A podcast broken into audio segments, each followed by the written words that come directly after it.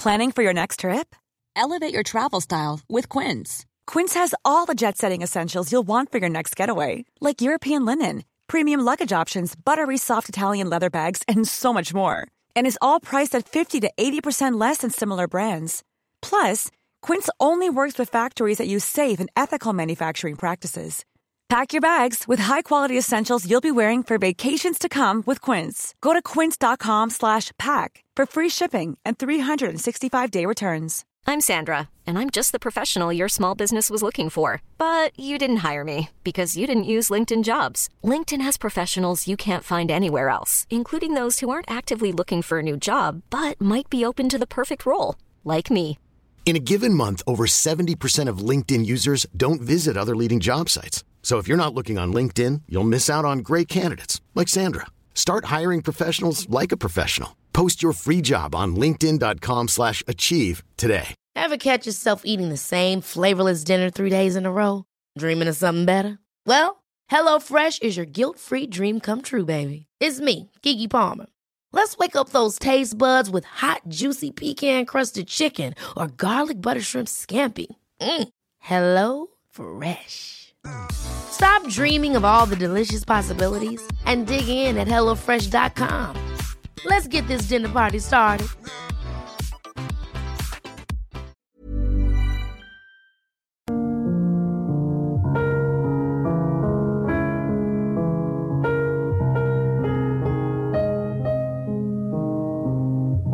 Lettura della Bibbia. Ciclo di conferenze su I libri dei re, tenute al Centro Culturale San Fedele di Milano nel mese di novembre-dicembre 1993 da Monsignor Gianfranco Ravasi, docente di Sacra Scrittura alla Facoltà Teologica dell'Italia Settentrionale. Seconda conversazione, sabato 27 novembre. Salomone il Magnifico e lo scisma dei due regni. Primo libro dei Re, capitoli 1-16.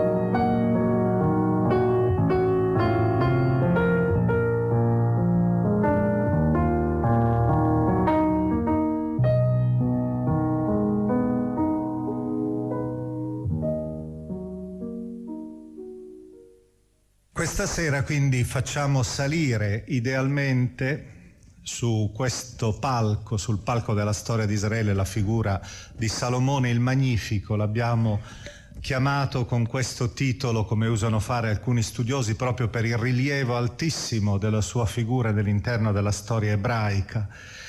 Eh, quando nel 1500 d.C.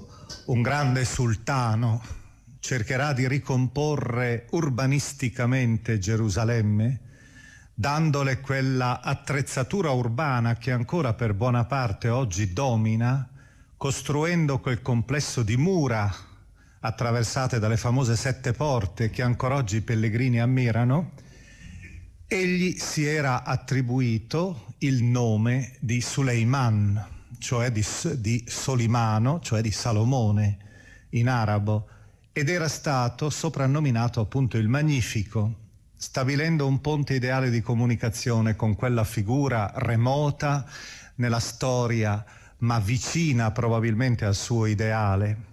E anche quando Giustiniano era entrato nella Hagia Sofia, la Santa Sofia di Gerusalemme, per l'inaugurazione ed entrando aveva visto lo splendore assoluto di quella che doveva essere sicuramente una delle chiese più belle che mai siano state sotto il cielo, come era appunto Santa Sofia, entrato, osò pronunciare quella frase che gli storici di solito del suo tempo ricordano, gli storici encomiasti del suo tempo, quel grido, Salomone, io ti ho vinto perché Salomone era comunque sempre il punto di riferimento, il punto di riferimento ideale di una grandezza che non era mai impallidita, anche se in realtà un'analisi accurata dei dati biblici, un'analisi accurata anche dell'archeologia ci deve di molto far ridimensionare questa grandeur straordinaria che emerge però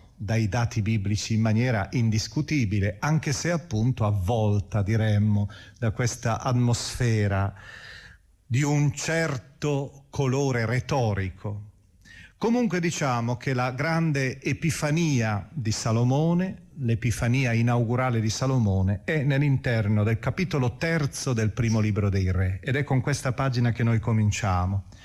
Idealmente potremmo accompagnare anche queste letture che noi facciamo con una musica. Salomone è stato soggetto anche di molte musiche, in particolare io ne vorrei ricordare una poco nota forse a voi, e che però ha avuto un certo significato nell'interno della musica del Novecento. Si tratta di un'opera composta, è una rapsodia ebraica, porta il sottotitolo, Rapsodia ebraica per violoncello e orchestra del musicista svizzero ebreo, ma vissuto poi per sfuggire a rischi eventuali, vissuto lungamente negli Stati Uniti, Ernst Bloch morto nel 1959.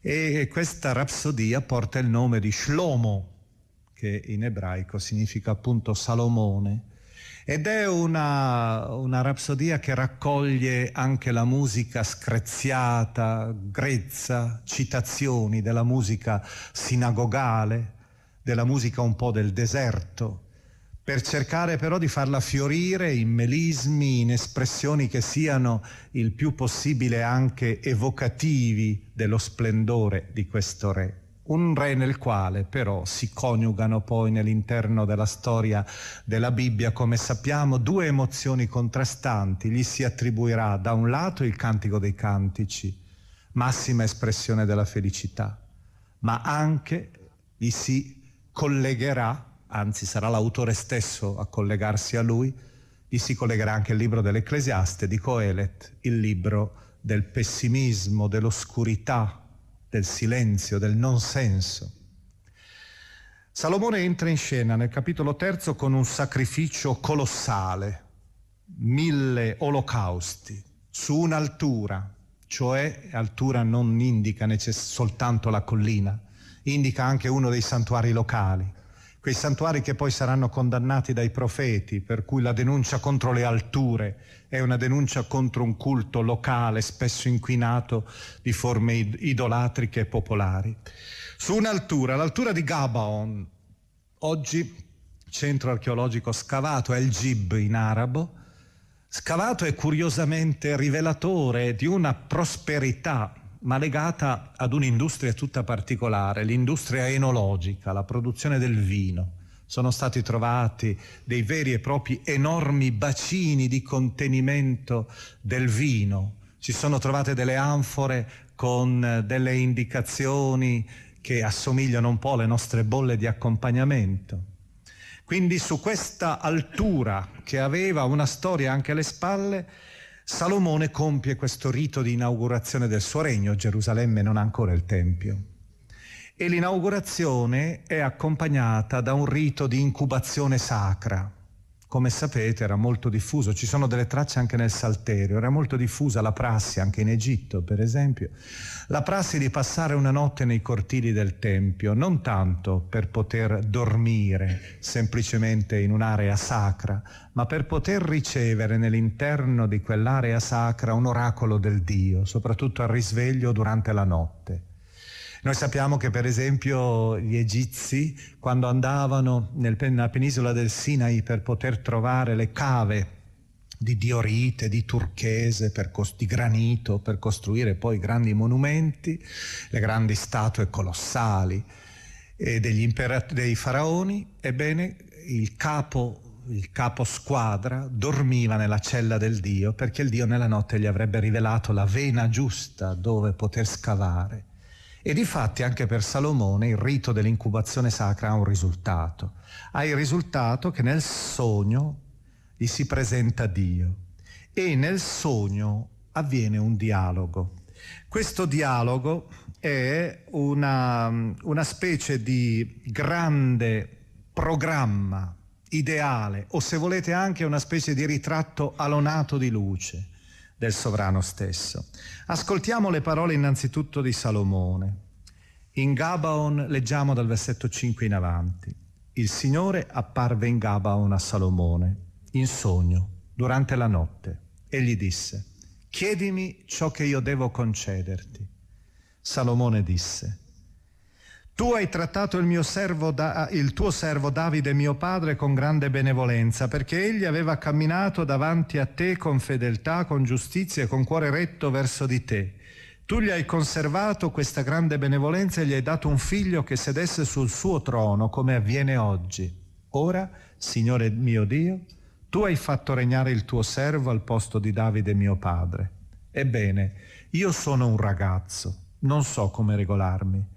Il tuo servo è in mezzo al tuo popolo che ti sei scelto, popolo così numeroso che non si può calcolare né contare.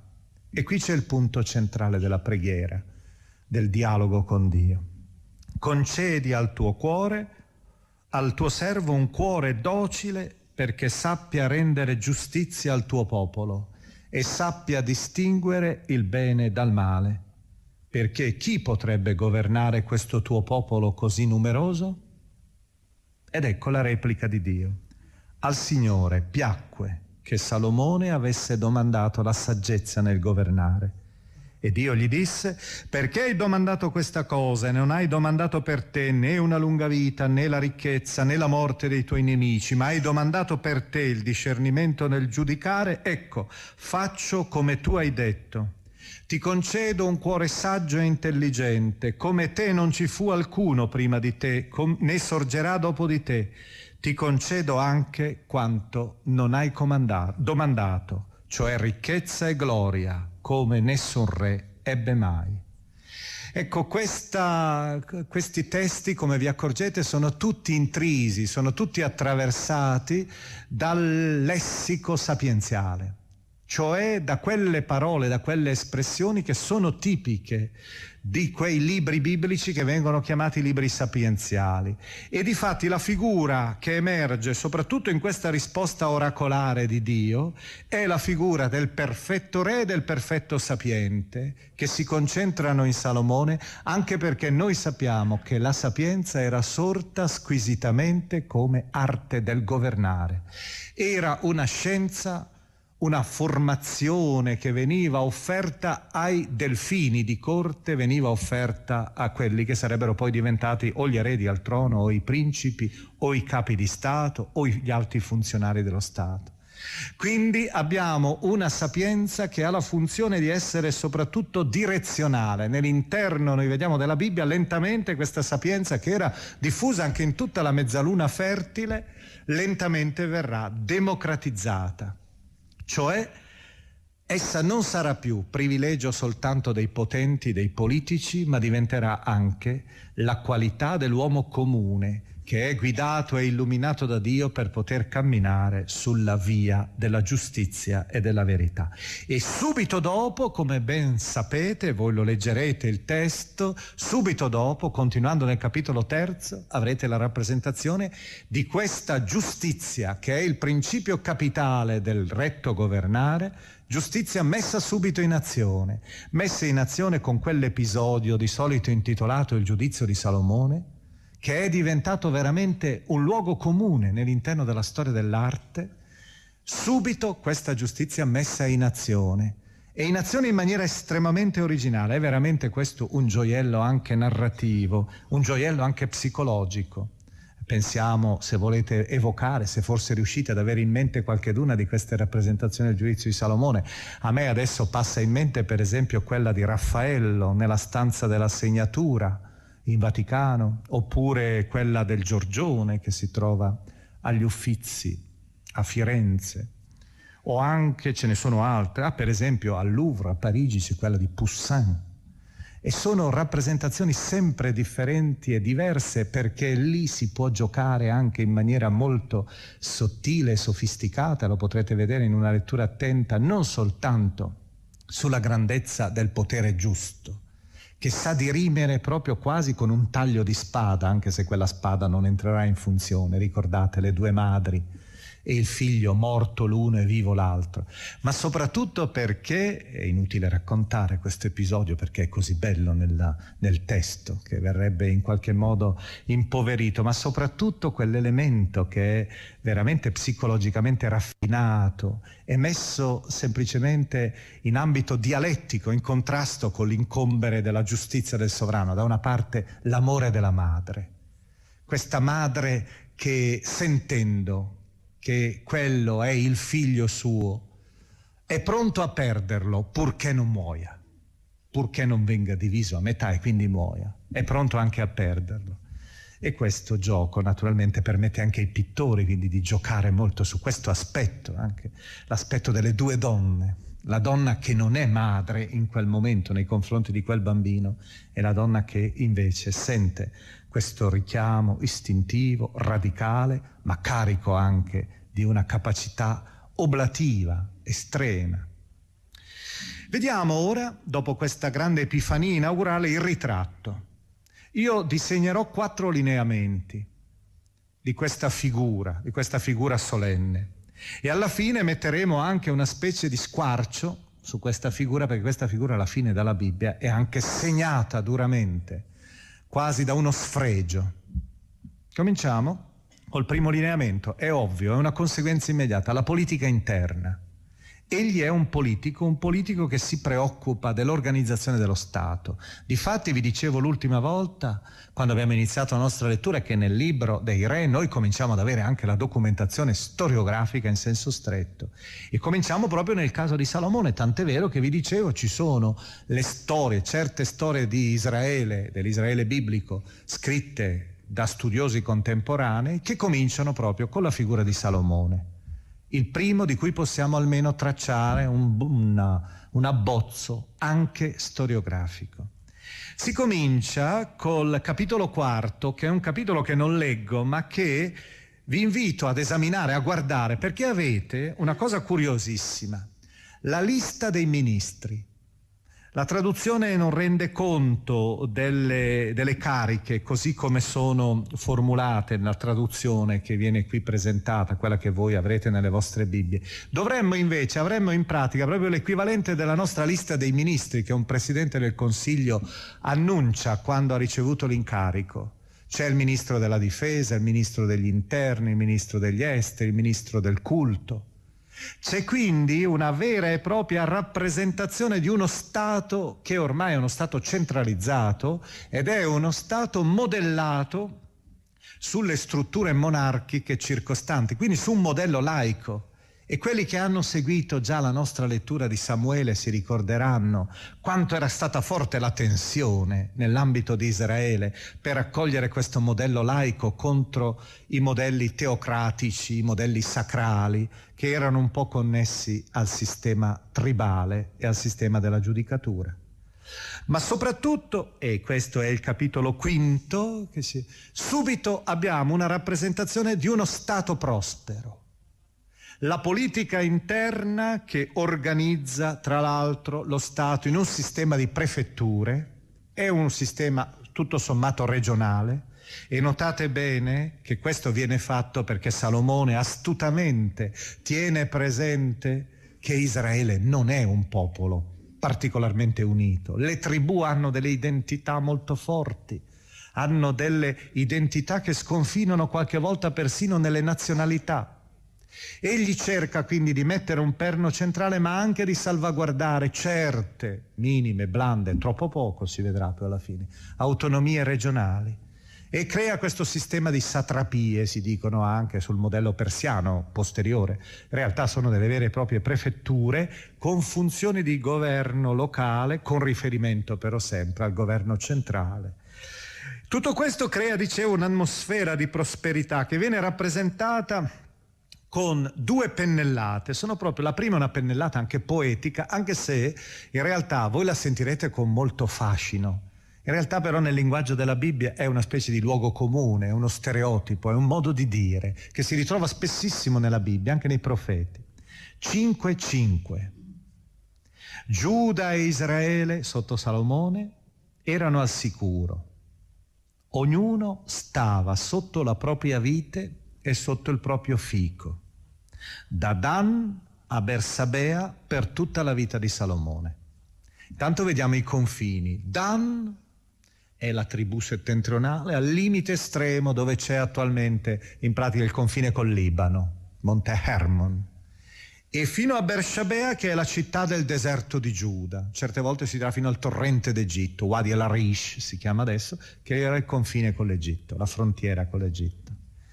Una prosperità, seconda pennellata, che ha la sua radice, una sua radice ben precisa, una radice teologica, per cui questa è una pennellata religiosa. 5-9. Dio concesse a Salomone saggezza e intelligenza molto grandi e una mente vasta come la sabbia che è sulla spiaggia del mare. Ancora un'altra immagine che a noi suona con un certo fascino, ma che è un altro stereotipo, che tra l'altro avete forse in mente usato per le benedizioni patriarcali, per le promesse patriarcali. La discendenza d'Abramo come numerosa quanto lo sono i granelli della sabbia della spiaggia marina.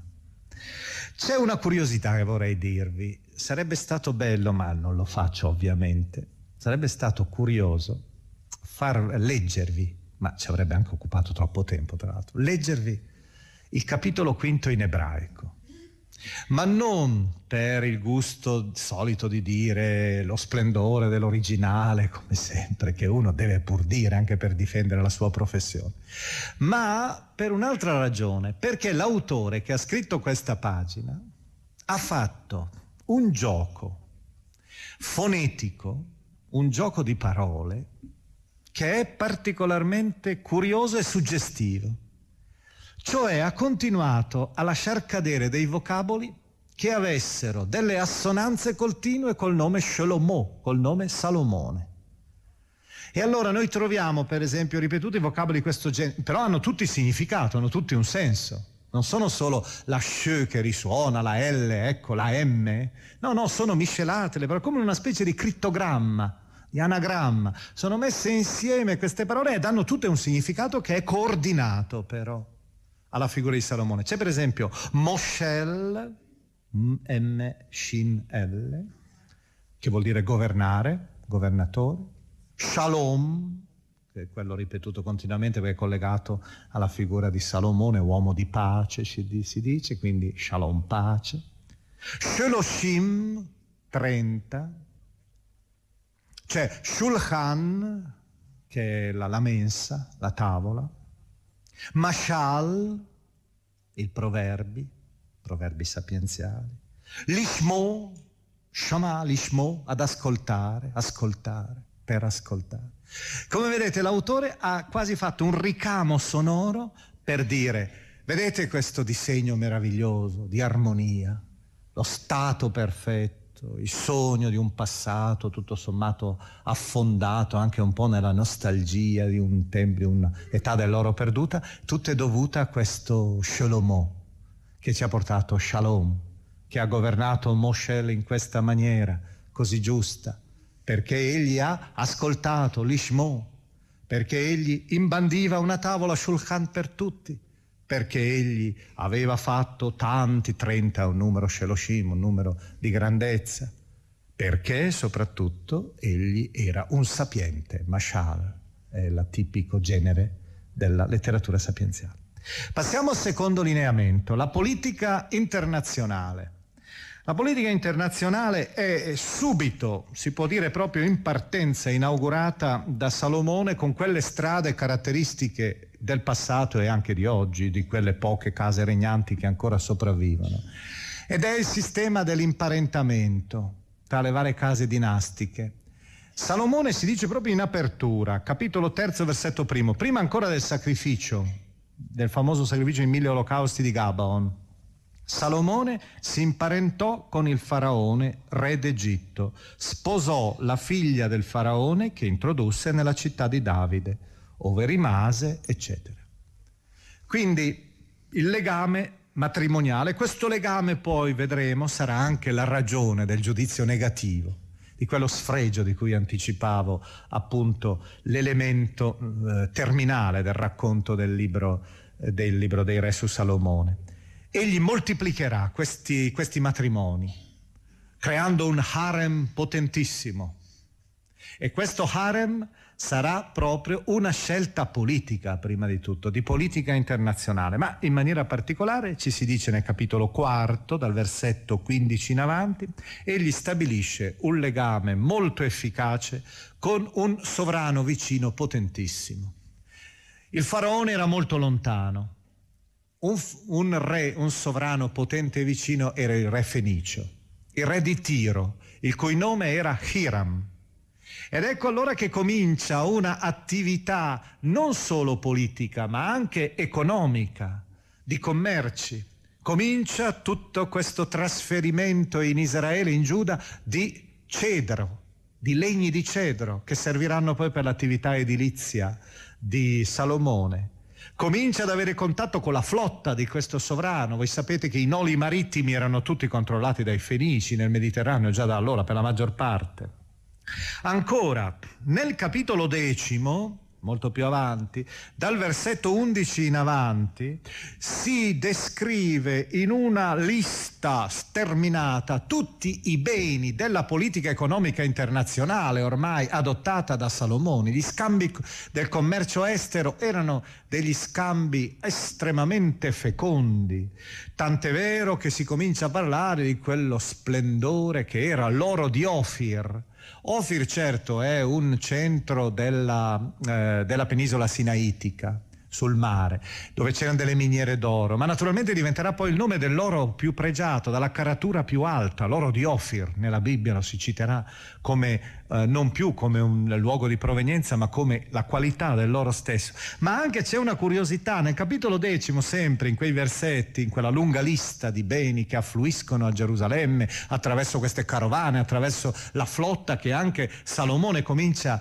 ad attrezzarsi, ebbene c'è anche una nota curiosa, in 10.22 si dice che arrivano, immaginate lo stupore di questi ebrei provinciali, tutto sommato eh, nomadi, abituati soltanto a vedere le loro capre i loro asini le loro vacche, quando vedono arrivare le scimmie e i babbuini, si dice nel versetto 22. Ma soprattutto il testo forse più emblematico di questi rapporti internazionali che creano la grandezza dello Stato ebraico sono rappresentati da quella scena, anch'essa diventata veramente una specie di luogo comune nella storia dell'arte, che è rappresentata proprio nel capitolo decimo, decimo, agli inizi, i primi dieci versetti, cioè la celebre visita della regina di Saba. La regina di Saba, questo termine Sheba probabilmente allude a un regno che dobbiamo più o meno identificare forse, secondo alcuni, con l'area dello Yemen attuale, i Sabei. Secondo altri sarebbe invece ancora da ricondurre al mondo arabo, comunque. Ma la tradizione più popolare, quella che ha vinto e che è entrata poi nella storia con un tessuto veramente affascinante di leggende, è quella che riporta la regina di Saba invece in Etiopia, a Kush cioè nel profondo sud dell'Egitto, nella zona dell'Etiopia attuale.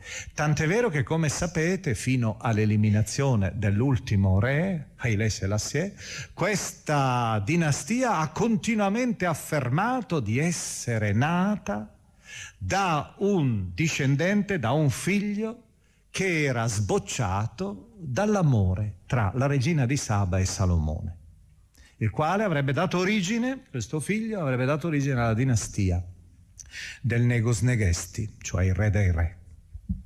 Ebbene, questo racconto in realtà ha un altro significato. Quando viene così, quando viene steso in epoca molto posteriore, ha un po' la funzione anche di aprire l'orizzonte ecumenico, cioè di far capire che possono arrivare a Gerusalemme anche degli stranieri, restare ammirati e in qualche modo essere coinvolti non dico nella salvezza, certamente no, ma essere coinvolti in questo alone di salvezza che emana Gerusalemme attraverso il suo re. Eh, voi sapete che il racconto, e tra l'altro io adesso ve ne leggerò alcune battute, è un racconto anche molto vivace, pittoresco nel suo insieme, ma lo scopo è tutto teologico, è nell'interno di quella professione quasi di fede che la regina fa La regina di Saba, sentita la fama di Salomone, venne per metterlo alla prova con enigmi, venne in Gerusalemme con ricchezze molto grandi, ecco ancora una volta i rapporti economici e lo stupore, con cammelli carichi di aromi e di grande quantità di oro e di pietre preziose. Si presentò a Salomone e gli disse quanto aveva pensato. Salomone rispose a tutte le sue domande.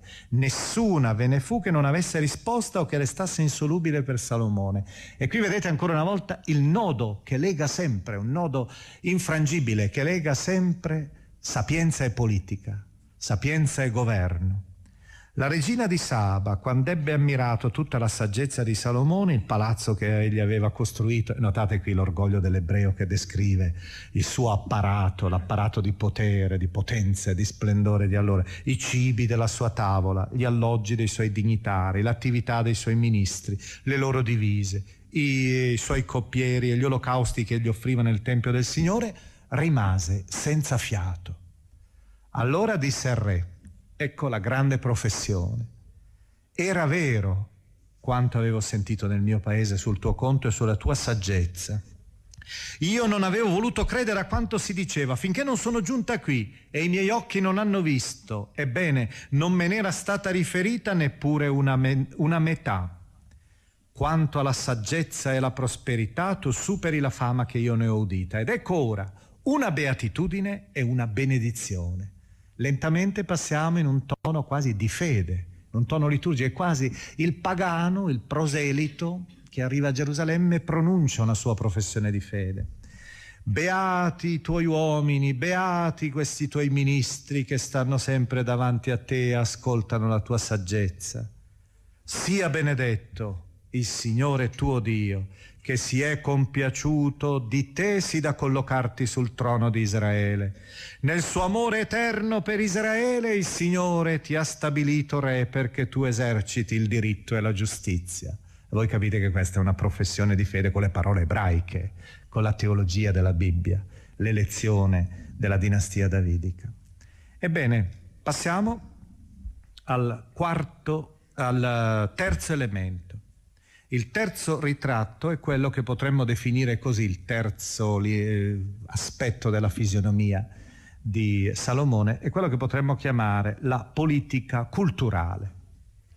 Ecco, Salomone introduce, è ormai eh, opinione comune, che Salomone abbia introdotto nell'interno di Israele, abbia introdotto la sapienza, cioè ha introdotto questo stile, questa letteratura, questa visione del mondo, questa concezione un po' delle cose che era propria della letteratura sapienziale, diffusa nei popoli circostanti già. Noi abbiamo almeno 15 sapienze egizie preesistenti quelle, ai proverbi, voi sapete, quando noi abbiamo letto molti anni fa il libro dei proverbi, io vi avevo ricordato che nell'interno, nei capitoli 22 al 24, c'è una citazione quasi integrale di una sapienza egizia, che la Bibbia assume, tanto ne era conquistata dai valori contenuti nell'interno di questa riflessione sapienziale, pur pagana, è la sapienza di Amen M.O.P. Ebbene, Salomone è stato colui che ha fatto questo, che ha introdotto questo procedimento, che era veramente anche uno stile di vita, non soltanto un modo letterario.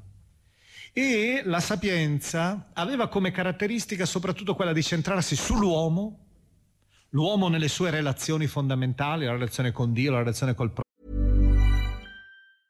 The biggest names in tennis are coming to Paris for the most anticipated Roland Garros in years. Tennis Channel Plus is your place to watch. Stream every court from your phone or smart TV live in HD Experience three weeks of unparalleled tournament access as the world's top players in tennis face off against each other. Will the veteran champions continue their dominance, or will a fresh face emerge to challenge their legacy on the clay courts? Daily live coverage of this epic showdown begins Monday, May 20th. Don't miss a matchup. Stream it now with Tennis Channel Plus to be there when it happens. Hold up. What was that? Boring. No flavor. That was as bad as those leftovers you ate all week. Kiki Palmer here, and it's time to say hello to something fresh and guilt-free. Hello Fresh. Jazz up dinner with pecan-crusted chicken or garlic butter shrimp scampi. Now that's music to my mouth. Hello Fresh. Let's get this dinner party started. Discover all the delicious possibilities at hellofresh.com. Prossimo la relazione col mondo. Aveva lo scopo di esaltare anche il conoscere e la conoscenza era un approfondimento sempre di più del senso ultimo delle cose, una penetrazione in profondità sotto la superficie delle cose e naturalmente lo si faceva con dei metodi che a noi sembrano strani. Uno dei metodi era l'elencazione. Il sapiente è quello che sa elencare più cose. È colui che sa indicare più realtà, mettendole quasi idealmente sul tavolo, in modo tale da poterle tutte seguire e quindi mettendole insieme ordinare, organizzare in un discorso unico e sensato. Ebbene, il ritratto che noi abbiamo ora della sapienza di Salomone è proprio secondo tutti i canoni di questa sapienza che egli con un'osmosi culturale aveva introdotto anche dai popoli circostanti e aveva fatto diventare patrimonio di Israele, battezzandola quasi, cioè ebraizzandola. Sentite questi versetti che ora vi leggo e che sono veramente significativi di questo modello di sapienza. Vedrete come si accumulano i dati su Salomone. E nel capitolo quinto leggo dal versetto 10 in avanti al 14. La saggezza di Salomone superò la saggezza di tutti gli orientali e tutta la saggezza dell'Egitto.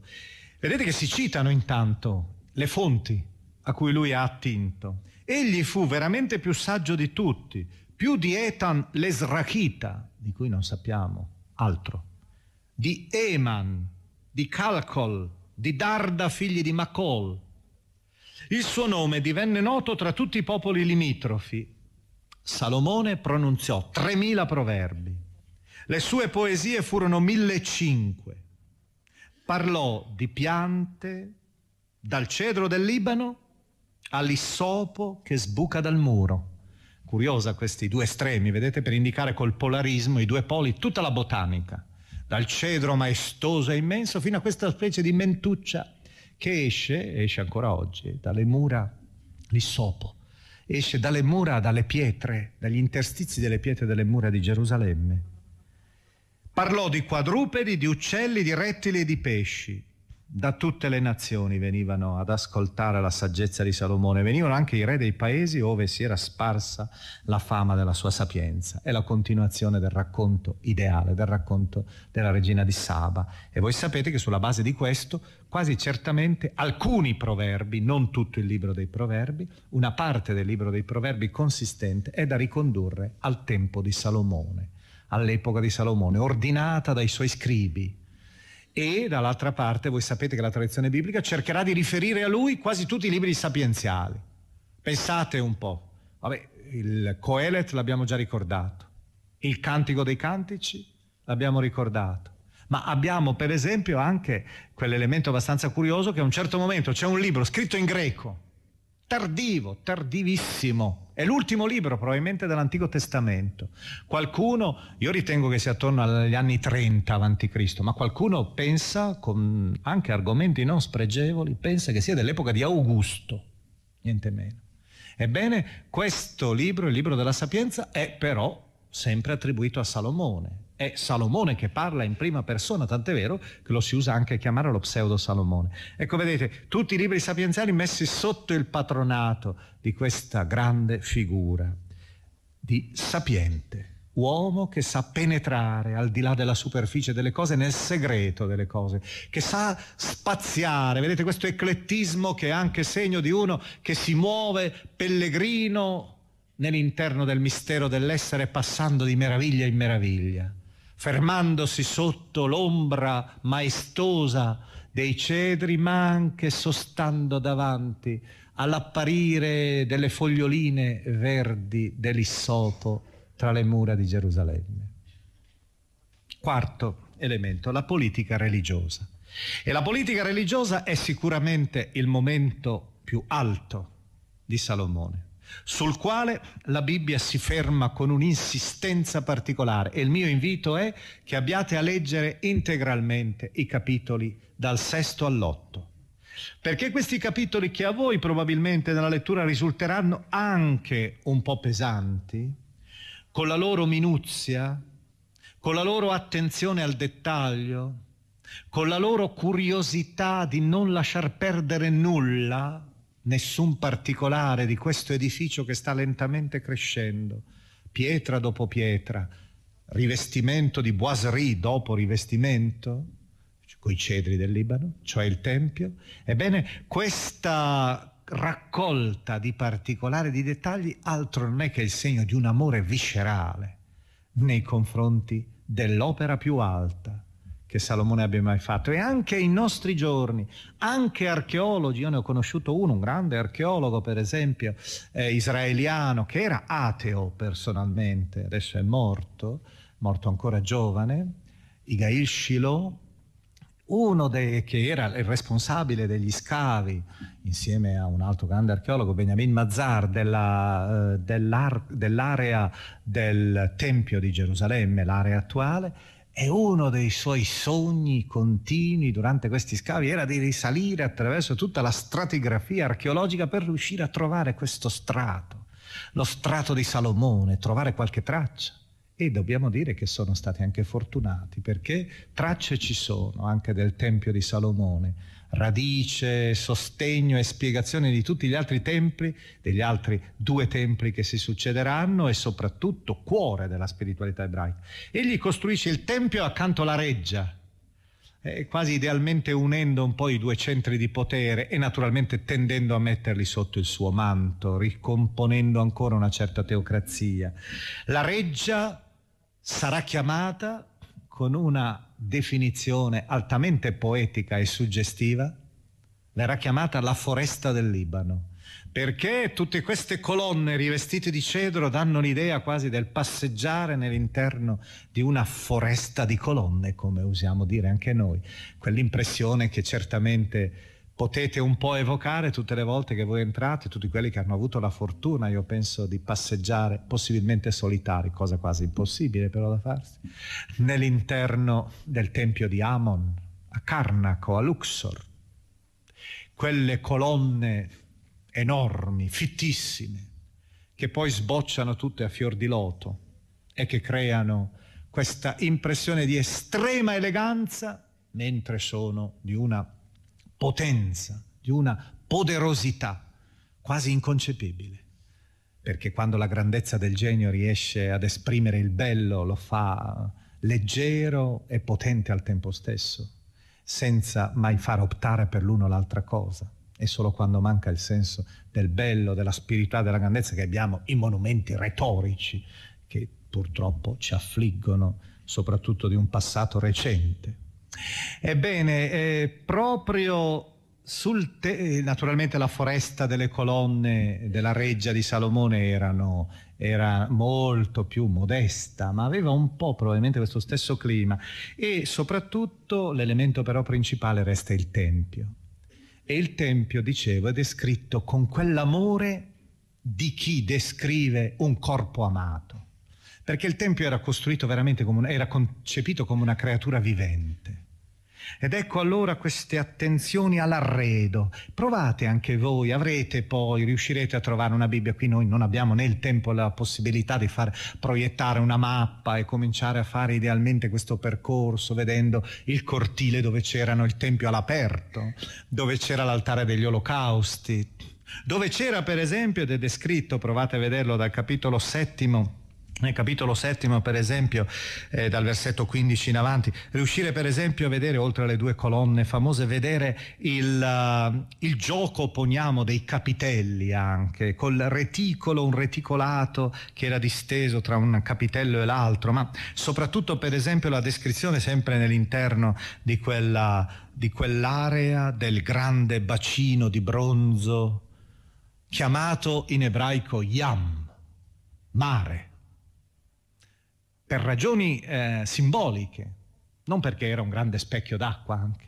per ragioni simboliche, perché il Tempio è quello che controlla il mare. E il mare voi sapete che è il simbolo del caos, del nulla, della distruzione, che attenta allo splendore della creazione. Lì nel Tempio il Tempio blocca le forze oscure e caotiche che continuamente incrinano. Provate a leggere il Salmo 46 al riguardo, per riuscire a vedere il Tempio, Gerusalemme, che è compatta mentre tutto il mondo si sta sgretolando, assaltato dal mare. Ecco, questo bacino di metallo fuso di 10 cubiti, ricordiamo che il cubito era mezzo metro, da un orlo all'altro, rotondo, la sua altezza, ecco vorrei farvi sentire questa passione, questa precisione, era di 5 cubiti e la sua circonferenza di 30 cubiti. Intorno, sotto l'orlo, c'erano cucurbite, 10 per ogni cubito, quindi anche l'ornamentazione le cucurbite erano disposte in due file ed erano state colate insieme con il bacino. Erano degli ornamenti vegetali, tipo di zucche. Questo poggiava su dodici buoi. Tre guardavano verso settentrione, tre guardavano verso occidente, tre verso meridione e tre verso oriente. Il bacino poggiava su di essi e le loro parti posteriori erano rivolte verso l'interno. Il suo spessore era di un palmo, il suo orlo fatto come l'orlo di un calice era a forma di giglio. Conteneva 2000 batt, 2000 batt sono 60.000 litri quindi un enorme contenitore per i riti di purificazione, ma vedete anche con tutta la simbolica, ma anche con tutto il cesello quasi di questo grosso manufatto, che tra l'altro aveva, vedete, degli elementi animali che non erano proibiti, insieme ai, eh, ai famosi cherubini, anche questi elementi erano ammessi nel Tempio, quei pochi elementi, perché sapete, animali, figure animali, figure umane erano proibite nell'arte sacra. Ebbene, il Tempio viene consacrato ed è proprio su questo che io voglio fissare la vostra attenzione, sul capitolo ottavo. Perché il capitolo ottavo è veramente una grande pagina teologica che cerca di spiegare il significato del Tempio. Voi sapete che la Bibbia ha riservato un grande spazio alla teologia dello spazio, soprattutto dello spazio sacro, anche se ha avuto sempre delle riserve. Voi che conoscete bene la Bibbia ricorderete, anche perché la lettura è abbastanza vicina, è per questo che dico abbiamo voluto leggere insieme Samuele e i re. Ricorderete il secondo libro di Samuele, al capitolo settimo, l'oracolo di Nathan rivolto a Davide. Davide che vuole essere lui a costruire il Tempio nella città che dopo tutto Gerusalemme è lui che l'ha conquistata, è lui che l'ha fondata come capitale sua. E il Signore che gli risponde, no, non costruirmi, sarà tuo figlio, sì, ma tu non costruirmi un tempio. Sarò io che darò a te una casa, non farmi tu una casa, te la darò io la casa. E sarà la tua discendenza. E vedete il primato del tempo. Nella Bibbia c'è una teologia del tempo altissima. C'è una ideologia anche del tempo. E sapete che questa è una dei, delle categorie tra le più affascinanti io penso che la Bibbia abbia al riguardo, tra l'altro sto, adesso lavorerò tra qualche tempo proprio a queste cose perché devo partecipare, mi hanno invitato a fare una relazione a un congresso internazionale di filosofia, ma proprio sulla filosofia del Tempio secondo la letteratura ebraica. E questo penso sia veramente una cosa che permette, mi permette di poter organizzare un po' tanti materiali dispersi dove si vede la genialità, non parliamo adesso in termini di rivelazione meno, la genialità di questo popolo nel riuscire a capire, pensiamo come sono vicini ai nostri giorni, come sono vicini alla filosofia del nostro secolo, che il tempo è più importante delle cose, dello spazio. Il tempo è la nostra pelle, il tempo è l'esistere. Ed è per questo motivo noi che ormai abbiamo letto anche i libri dei, dei filosofi esistenzialisti, che abbiamo letto per esempio Sein und Zeit, eh, L'essere e il tempo di, di Heidegger, sappiamo bene cosa vuol dire, quanto è drammatico il nostro rapporto col tempo, com'è lacerante e come lo sentiamo continuamente, ci sfugge dalle mani, ci sono sfuggite già adesso, per esempio da quando siamo, ci siamo ritrovati qui, eh, sono sfuggite delle, un'ora che è quella che appartiene alla nostra esistenza e ci porta sempre di più a quel momento in cui il tempo scomparirà. Ecco la Bibbia, però la Bibbia, tanto attenta alla teologia del tempo, non ignora la teologia dello spazio. Ed è all'interno di questo capitolo che noi abbiamo la spiegazione del significato del Tempio perché non diventi magico, non diventi magia. ed è proprio la rappresentazione di un intreccio di due dimensioni. Beh, prima di tutto il capitolo ottavo, che evidentemente è stato scritto molto tempo dopo Salomone, è frutto di una riflessione sul significato del Tempio della scuola deuteronomica, cioè quella che ha composto queste pagine, la scuola deuteronomistica che ha dato origine a queste pagine, che nel Tempio, nella centralità del culto nel Tempio di Gerusalemme aveva fatto un po' uno suo vessillo, una sua bandiera, eliminando i santuari locali. Ebbene, la, il racconto è la descrizione di una cerimonia. Voi vedrete all'inizio c'è la convocazione dell'assemblea, l'ingressa solenne, cioè la, non l'ingresso ma il, la preghiera d'ingressa, d'introito, i versetti 1-13. Poi avete la solenne benedizione dell'assemblea, una preghiera di ringraziamento, una supplica, versetti 14-27. Poi dopo avete dal 28 al 53 una enorme, grandiosa supplica pronunciata da Salomone.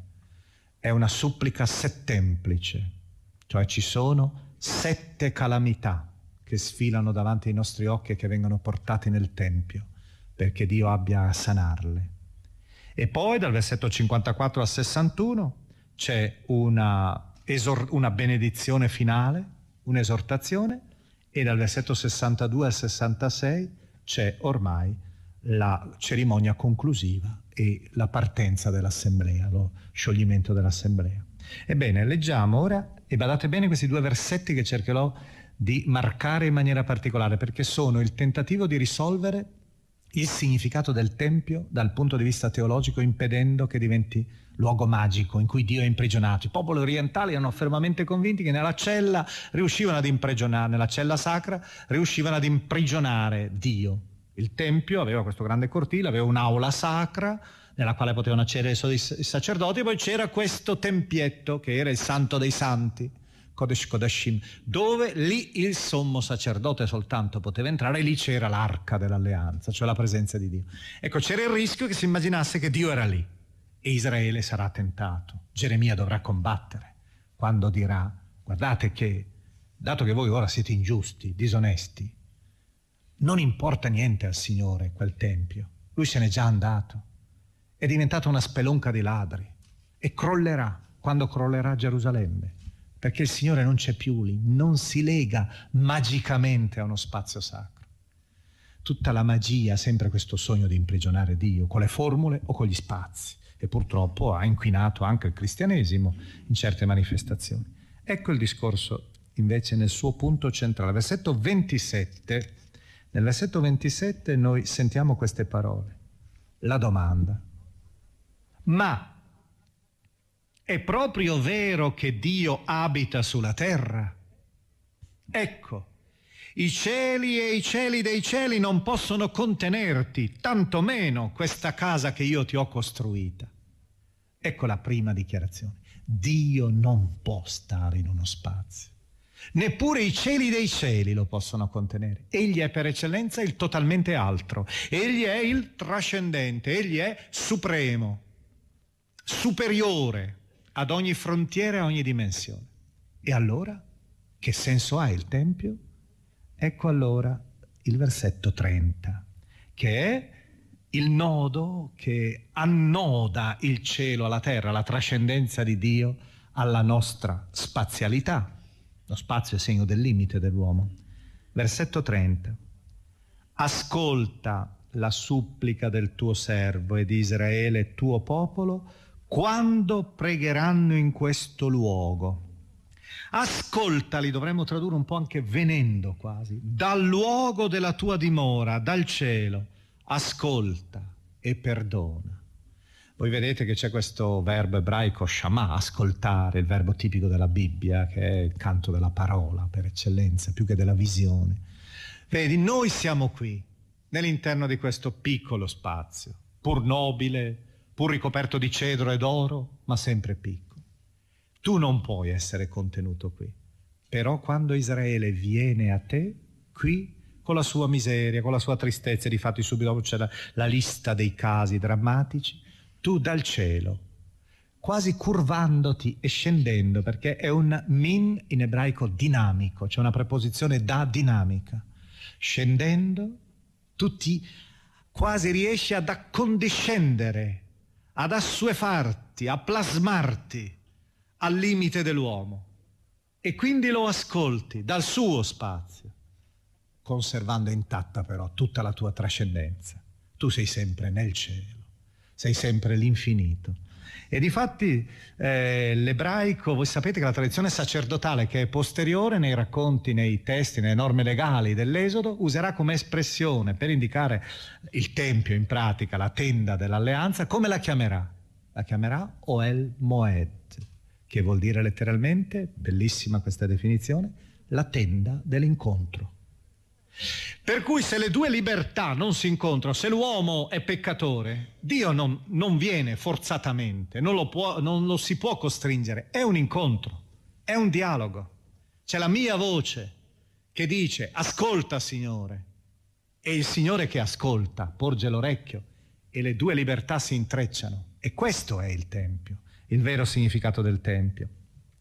I sette casi che vengono fatti passare subito dopo io vi elenco soltanto. Vi accorgerete che il testo è tardo, è stato ritoccato perlomeno in epoca posteriore, per una ragione. Sentite l'ultimo caso e credo che sarete capaci tutti di capire che è un testo elaborato, ormai rielaborato, quando Israele era già, sentiamo, primo caso la giustizia violata, va bene. Secondo caso la sconfitta militare. Terzo caso, la siccità, è un popolo sempre del contadino. Quarto, le sciagure climatiche oppure naturali di vario genere, peste, cavallette, carbonchio, ruggine, eccetera. Quinto caso, lo straniero. Lo straniero giusto che viene nel Tempio deve essere ascoltato. Qui c'è già la voce del terzo Isaia, dei profeti posteriori. Sesto caso, la guerra.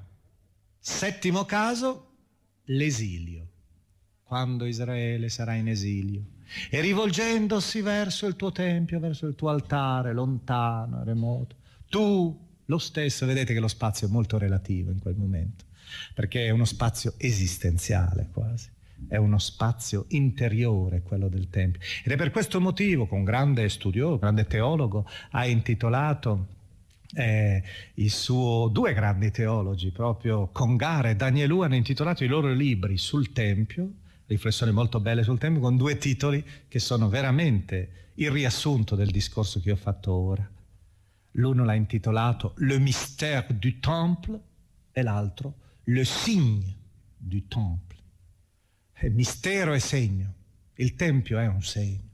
Per cui attenzione, tutto il Nuovo Testamento, pensate a Gesù che fa questa riflessione la continua, sono pietre vive, non pietre morte. E il Tempio diventa questo segno. Bene, noi ci avviamo alla conclusione, dobbiamo fare anche noi il nostro sfregio, quindi su questo ritratto così glorioso di politica interna, politica estera, di eh, sapienza, politica culturale, politica religiosa, tutto luminoso, ma alla fine il capitolo undicesimo è un capitolo amaro, duro. L'oscurità entra anche in Salomone. Prima di tutto perché ha un harem 700 spose e 300 concubine, rappresentazione evidentemente enfatica per indicare, per raggiungere il mille. No, non preoccupatevi, non dobbiamo prendere alla lettera queste, quindi anche non è il caso neppure di muovere eh, difficoltà di stampo femminista in questo senso, perché apparteneva a una cultura che era da questo punto di vista estremamente poco sensibile ma soprattutto per un'altra ragione ci ricorda, perché egli le aveva scelte per quelle famose alleanze tra tutti i popoli circostanti, aveva dovuto poi assicurare a loro lo statuto diplomatico in pratica, cioè alle legazioni che venivano anche a Gerusalemme perché c'era una delle principesse che era di quel paese, doveva assicurare anche la cappella, il luogo di culto locale. E comincia allora quel rischio che i profeti denunceranno, il sincretismo l'annacquamento, l'impoverimento e qualche volta anche la deformazione della purezza religiosa. Ed è su questo che naturalmente la Bibbia punta l'indice, ma anche, ricordiamo sempre, che questi sono testi anche un po' storici e si lasciano cadere notizie che non sono buone notizie e sono cattive notizie di tipo politico. Infatti cominciano ad emergere le ribellioni o meglio gli, att- gli attacchi esterni Ci sono dei eh, vassalli oppure anche dei sovrani che non vogliono stabilire alleanza, dei vassalli come Edom. Il re di Edom era sempre stato un vassallo, ma sempre odiava terribilmente gli ebrei, il popolo edomita. Ricordate Esaù, che non è che l'eziologia è il tentativo di spiegare questo odio costante tra Israele e Edom.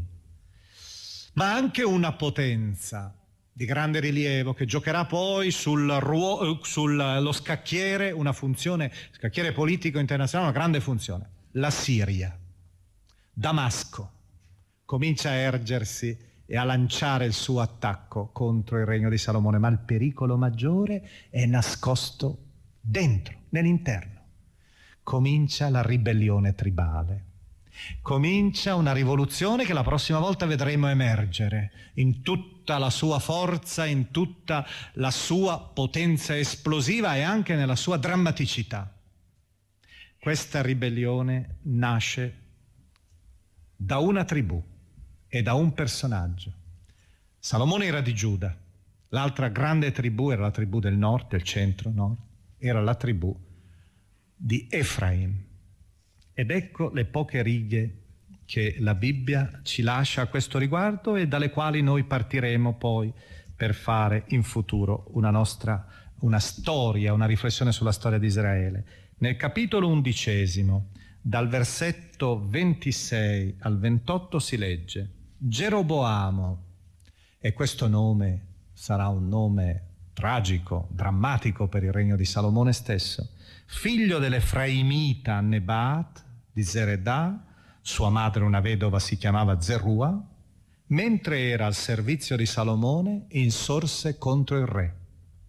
La causa della sua ribellione al re fu la seguente. Salomone costruiva il Millo, era un terrapieno, adesso non stiamo a spiegare archeologicamente interessante, e chiudeva la breccia apertasi nella città di Davide, che, uh, aperta da, nella città di Davide, suo padre. Geroboamo era un uomo valente. Salomone, visto come il giovane lavorava, lo nominò sorvegliante di tutti gli operai della casa di Giuseppe, tribù di Efraim. E in quel tempo Gerusa- eh, Geroboamo, uscito da Gerusalemme, incontrò per strada un profeta, il profeta Achia. E qui comincia l'investitura da parte di un profeta di colui che tenterà il colpo di Stato il regno comincia adesso a sgretolarsi e il crollo sarà subito dopo la morte di Salomone. Ma noi per ora salutiamo Salomone con le parole necessarie a questo punto finali di un salmo. E capite perché. Sono le poche parole di un ebreo il quale ricorda il suo pellegrinaggio al Tempio di Gerusalemme e sentirete soltanto in queste poche battute, il Salmo poi lo leggerete integralmente voi, sentirete perché Salomone non può essere comunque dimenticato, anche se ha avuto i suoi errori, perché egli ha costruito quel segno, quel simbolo, che resterà come il cuore della storia della Bibbia, ma anche come il cuore di ogni ebreo, fino ai nostri giorni. Quanto sono amabili, dice il Salmo 84, le tue dimore, o oh Signore degli eserciti. L'anima mia languisce e brama gli atri del Signore. Il mio cuore e la mia carne esultano nel Dio vivente. Anche il passero trova la casa, la rondine, il nido, dove porre i suoi piccoli presso i tuoi altari. Signore degli eserciti, mio Re e mio Dio. Il pellegrino che sta andando via e vede che ci sono i nidi delle rondini, dei passeri sotto le grondaie del Tempio, dice fortunati loro che restano qui sempre. Beato chi abita la tua casa, sempre canta le tue lodi e beato chi trova in te la sua forza e decide nel suo cuore il santo viaggio. Per me un giorno nei tuoi atri è più che mille altrove. Stare sulla soglia della casa del mio Dio è meglio che abitare nelle tende degli empi.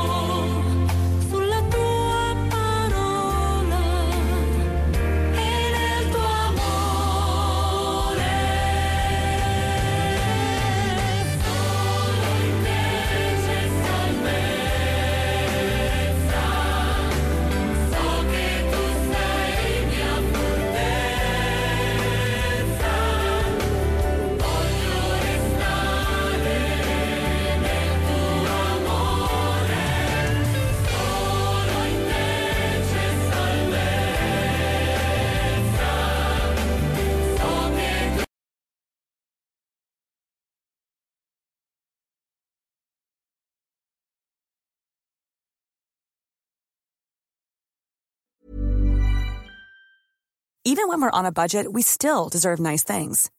Quince is a place to scoop up stunning high-end goods for 50 to 80% less than similar brands. They have buttery soft cashmere sweaters starting at $50, luxurious Italian leather bags, and so much more. Plus, Quince only works with factories that use safe, ethical, and responsible manufacturing.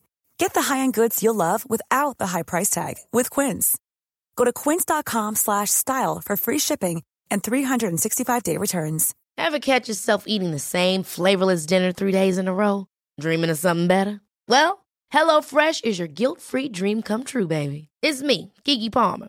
Let's wake up those taste buds with hot, juicy pecan-crusted chicken or garlic butter shrimp scampi. Mm. Hello Fresh. Stop dreaming of all the delicious possibilities and dig in at HelloFresh.com. Let's get this dinner party started. Why don't more infant formula companies use organic, grass fed whole milk instead of skim? Why don't more infant formula companies use the latest breast milk science? Why don't more infant formula companies run their own clinical trials? Why don't more infant formula companies use more of the proteins found in breast milk? Why don't more infant formula companies have their own factories instead of outsourcing their manufacturing? We wondered the same thing. So we made ByHeart, a better formula for formula. Learn more at byheart.com.